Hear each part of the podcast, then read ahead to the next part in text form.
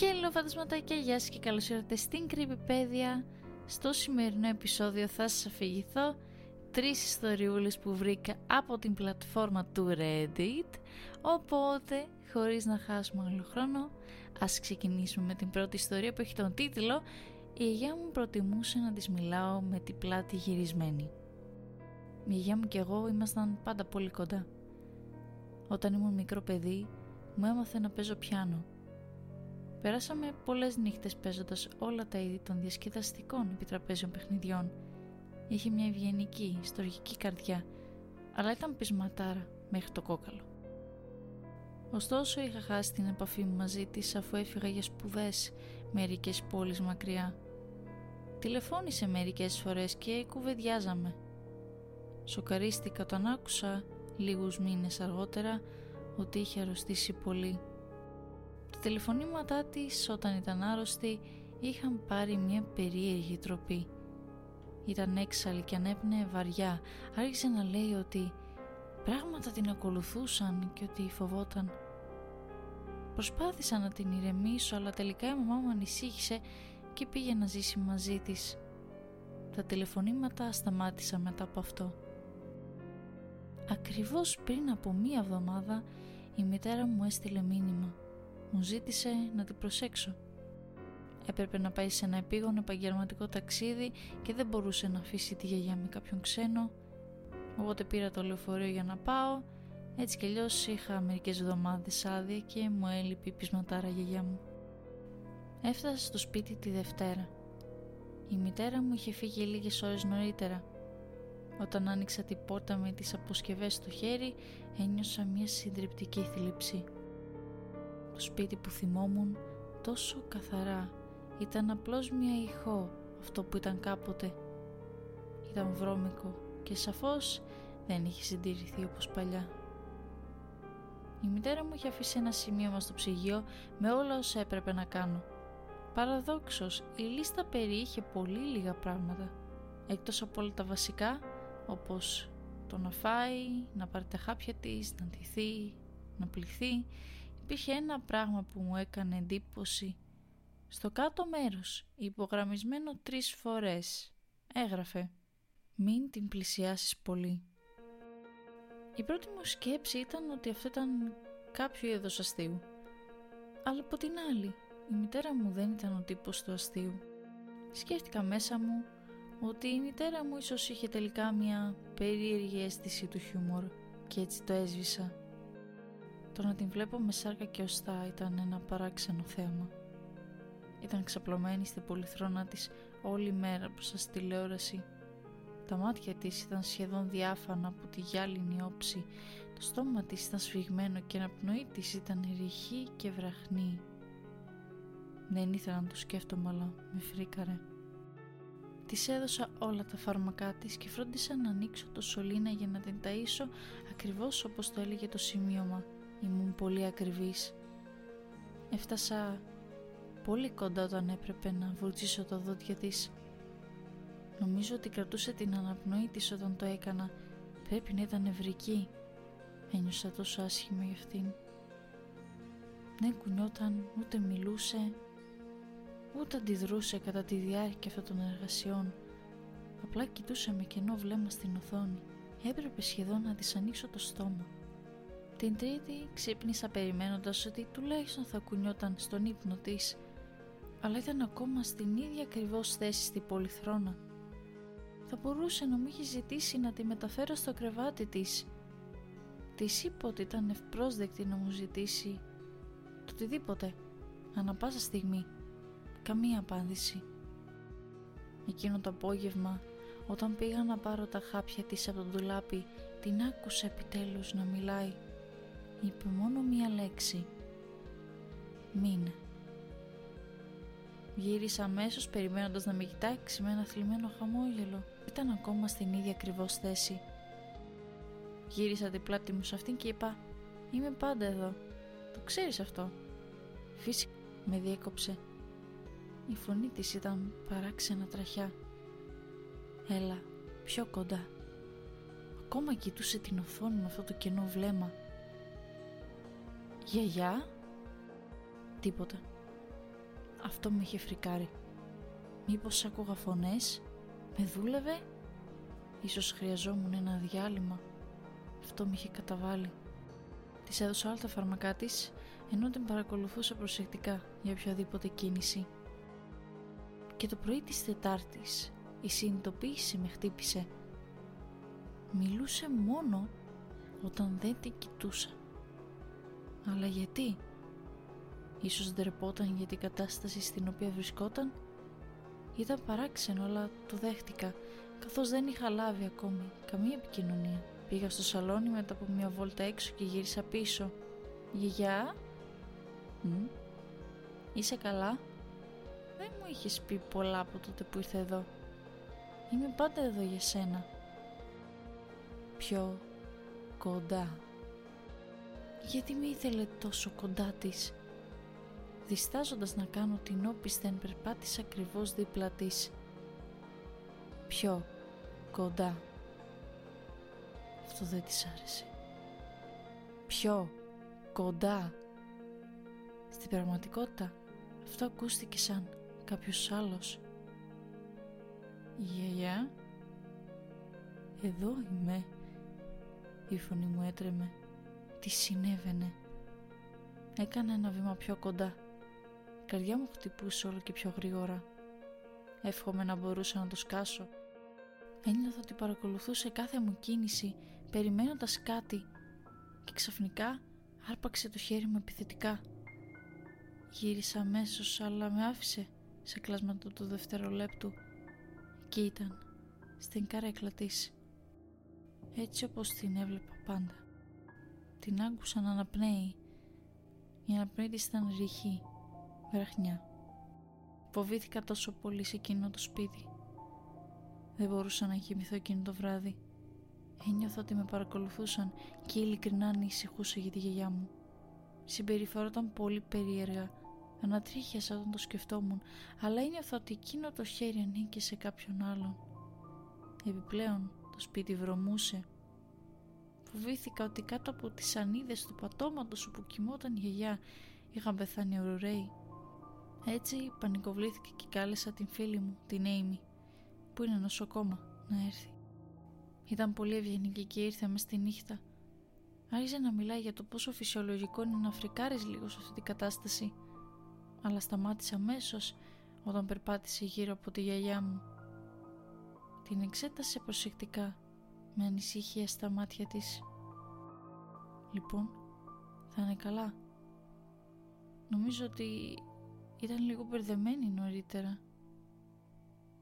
«Τζέμα», είπε εκείνη. «Είναι νεκρή εδώ και μέρες. Ίσως καμιά εβδομάδα. Λυπάμαι πολύ». Το σοκ δεν είχε επέλθει μετά από περίπου ένα λεπτό όταν το είπε. Πώς ήταν δυνατό να συμβεί αυτό, Χριστέ μου, πώς δεν το είχα συνειδητοποιήσει. Με λύγησε. Το συνειδητοποίησα αμέσως μετά που η μητέρα μου είχε προειδοποιήσει να μην την πλησιάζω πολύ. Όχι, όχι σαν κάποιο φρικτό αστείο. Δεν ήθελε να καταλάβω ότι η αναπνοή που άκουγα δεν ήταν της γιαγιάς. Αυτό με αφήνει με μια μονάχα ερώτηση. Σε ποιον στο διάολο μιλούσα. Πάμε τώρα στην δεύτερη ιστορία που έχει τον τίτλο «Είδα κάτι να τρώει την αδελφή μου και τώρα κανείς δεν θα με πιστέψει». Ναι, αρκετά μπερδεμένο σωστά. Ίσως αυτό να είναι το μόνο μέρος που οι άνθρωποι θα πιστέψουν αυτό που συνέβη σε μένα και την αδελφή μου. Με λένε Κόνορ και είμαι 16 ετών και έχω να δω τη μικρή μου αδελφή Κάρλι 13 εδώ και τρεις μήνες. Όλα ξεκίνησαν ένα βράδυ Παρασκευής. Η αδελφή μου πρόκειται βέβαια να φύγει σε μια καλοκαιρινή κατασκήνωση για 6 εβδομάδες την επόμενη μέρα. Φαινόταν πολύ ενθουσιασμένη. Εγώ από την άλλη θα δούλευα το καλοκαίρι. Όχι ότι με πείραζε, απλά σκεφτόμουν όλα τα μετρητά που θα έβαζα. Ποτέ δεν μου άρεσε πραγματικά να πηγαίνω στην κατασκήνωση ούτως ή άλλως. Οι γονείς μου θα έβγαν νωρίς το πρωί και θα την αφήνω. Είχα αποφασίσει να διασκεδάσω για μια τελευταία φορά πριν φύγει. Θα έμπαινε κρυφά στο δωμάτιό της, θα κρυβόμουν στην τουλάπα και θα έπεφτα πάνω της όταν θα έμπαινε. Ήταν αργά, ίσως γύρω στις 10.30. Είδα στο σαλόνι με τη μαμά και τον μπαμπά, πακετάροντας τα τελευταία πράγματα. Είχα πάει νωρίτερα για ύπνο δηλώνοντας ότι ένιωθα άρρωστος. Φυσικά η Κάρλι έμεινε μακριά μου. Δεν ήθελε τίποτα να χαλάσει την έναρξη της κατασκήνωσης. Έκανα να φαίνεται ότι ήμουν στο κρεβάτι με ένα συνδυασμό από μαξιλάρια και μια παλιά Halloween μάσκα με παρόμοιο χρώμα δέρματος με το δικό μου. Αν κάποιος το έλεγχε θα φαίνονταν σαν να κοιμόμουν. Σύρθηκα στον διάδρομο προς το δωμάτιο της αδελφής μου. Άφησα το δωμάτιο στο σκοτάδι καθώς τοποθετήθηκα στην τουλάπα της και έκλεισα την πόρτα. Ένα χαμόγελο έλαμψε στο πρόσωπό μου καθώς σκεφτόμουν πόσο λαμπρό θα ήταν αυτό. Μετά από περίπου πέντε λεπτά την άκουσα να λέει καληνύχτα στους γονείς μας και να ανεβαίνει τις σκάλες. Μπήκε στο δωμάτιο και μπορούσες να δεις τον ενθουσιασμό στις κινήσεις της. Στη συνέχεια σταμάτησε και νόμιζα ότι με είχε προσέξει. Δεν θα μπορούσε. Δεν έκανα θόρυβο και μπορούσα να τη δω μόνο μέσα από τη ξύλινη πόρτα. Η εκφρασή της άλλαξε σε μια στιγμή, σε ένα βλέμμα, χωρίς συναισθήματα, με τα χέρια της τώρα στο πλευρό της. Περπάτησε αργά προς τη μέση του δωματίου, ξάπλωσε αργά την πλάτη της στο πάτωμα. Ήμουν έτοιμος να πεταχτώ έξω, όταν άκουσα κάτι που ακουγόταν σαν σανίδες δαπέδου να τρίζουν από τη γωνία του δωματίου. Δεν μπορούσα να δω τίποτα. Η θέα μου ήταν περιορισμένη, αλλά το δωμάτιο το ένιωθα πάρα πολύ κρύο και σιωπηλό. Είδα μια ψηλή, ανθρωπόμορφη φιγούρα να ξεπροβάλλει από το σκοτάδι. Είχε ένα βαθύ κοκκινό χρώμα με ορατούς μύες και φλέβες σαν να ήταν αποτέλεσμα κάποιου που είχε γδαρθεί ζωντανός. Γλίστρισε προς την Κάρλι, τα μεγάλα πλατιά πόδια του, το καθένα εξοπλισμένο με τέσσερα νύχια, σταμάτησαν πάνω από το κεφάλι της. Έσκυψε και μπορούσα να δω το τρομακτικό του πρόσωπο τα κοφτερά μάτια έμοιαζαν σχεδόν σαν αυτά μιας άβρας. Η μύτη δεν ήταν τίποτα περισσότερο από ένα μικρό ύψωμα με δύο μεγάλες τρύπες. Η Κάρλι πάγωσε καθώς άνοιξε το στόμα του και αποκάλυψε κάτι που έμοιαζε με εκατοντάδες κοφτερά δόντια. Κάλυψα το στόμα μου με το χέρι μου, προσπαθώντας να καλύψω την ακανόνιστη πλέον αναπνοή μου. Η καρδιά μου χτυπούσε δυνατά στο στήθος μου Ήμουν σίγουρος ότι θα με άκουγε. Το σαγόνι του έμοιαζε να εξαρθρώνεται σαν αυτό ενός φιδιού καθώς έπνιξε το στόμα του πάνω στο κεφάλι της γλυκιάς μου αδερφής. Έπρεπε να είχα κάνει κάτι, να το επιτεθώ, αλλά το σώμα μου ήταν άκαμπτο. Δεν μπορούσα να κουνηθώ, ακόμα κι αν το ήθελα, με την πλάτη μου πατημένη στον παγωμένο τοίχο. Αυτό το πράγμα είχε φτάσει σχεδόν μέχρι την κορυφή του κορμιού της Έκλεισα τα μάτια μου καθώς δάκρυα έτρεχαν στο πρόσωπό μου. Αυτό ήταν το τελευταίο πράγμα που θυμάμαι. Πρέπει να έχασα τις συστήσεις μου ή κάτι τέτοιο. Ξύπνησα το επόμενο πρωί. Ήμουν ένα τσαλακωμένο χάλι στο πάτο της ντουλάπας.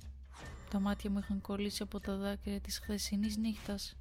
Άνοιξα αργά την πόρτα της ντουλάπας καθώς με σκέπαζε το φως του ηλίου. Το δωμάτιο ήταν άδειο. Μόνο μερικές στούφες από τα μαλλιά της αδελφής μου ήταν εκεί που ήταν ξαπλωμένη.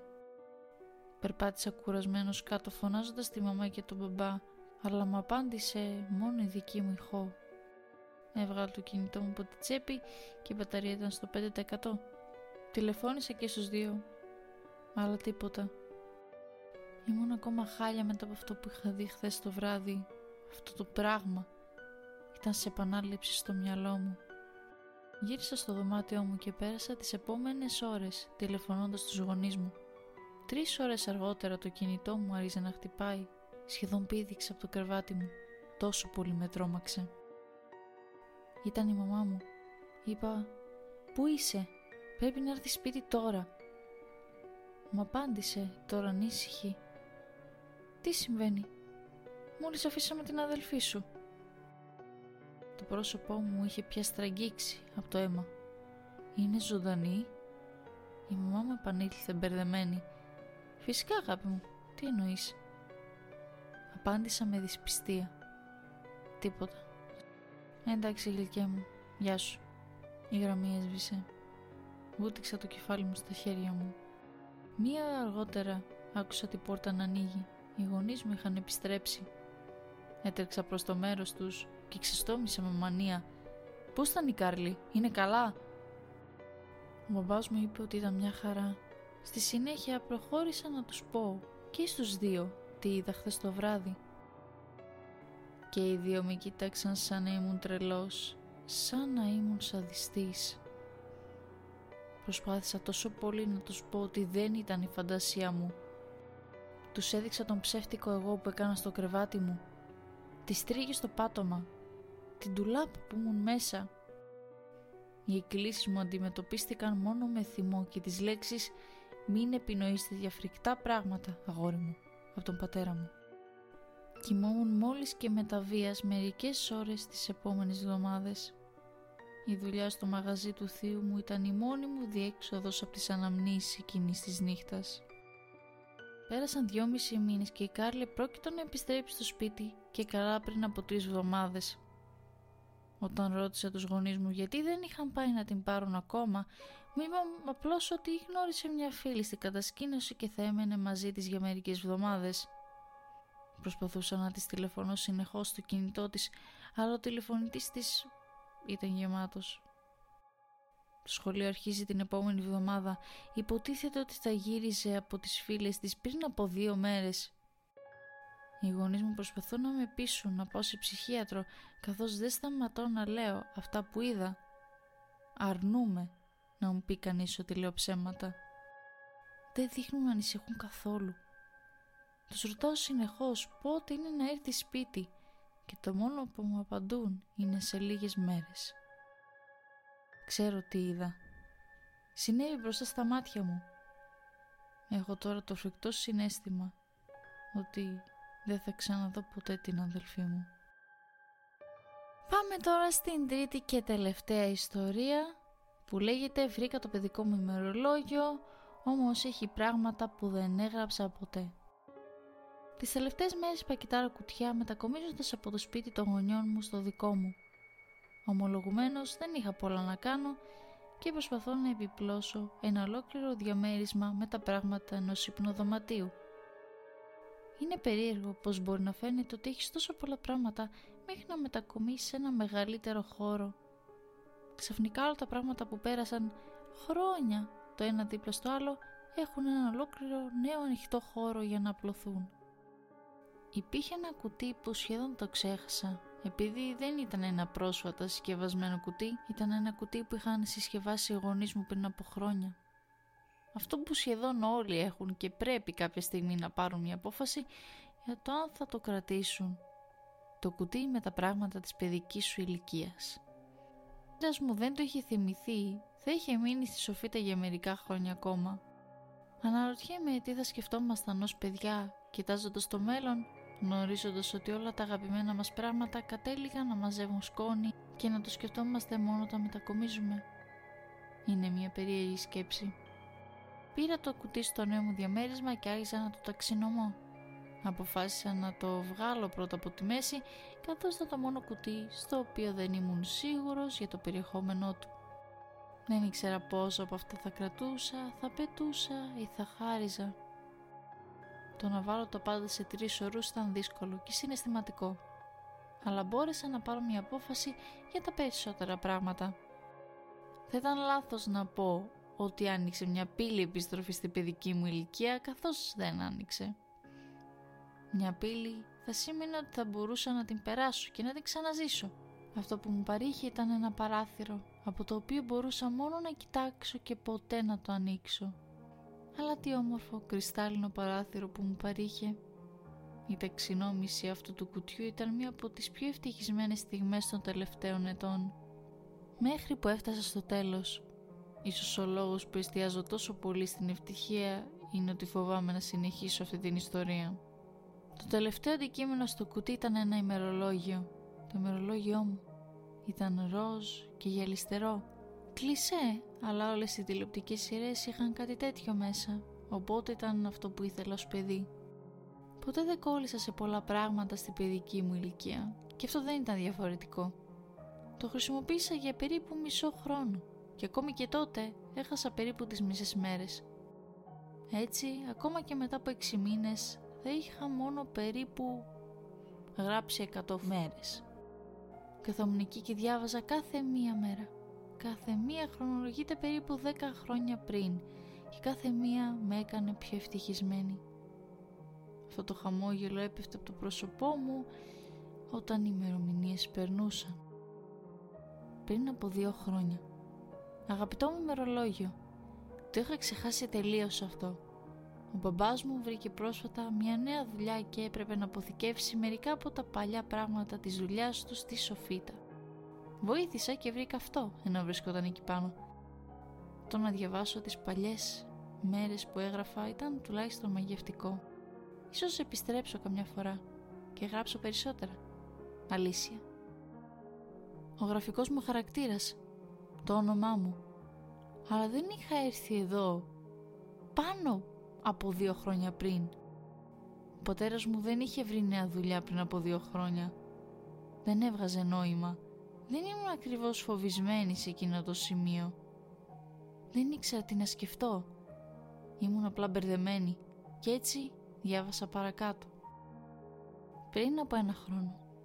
Αγαπητό ημερολόγιο. Αυτό πάλι. Αν και δεν θυμάμαι να το έγραψα πέρσι. Πόσο παράξενο. Παρ' όλα αυτά ήταν ωραίο να τα διαβάσω όλα αυτά. Μόλις μετακόμισα και βρήκα αυτό σε ένα κουτί με παλιά πράγματα.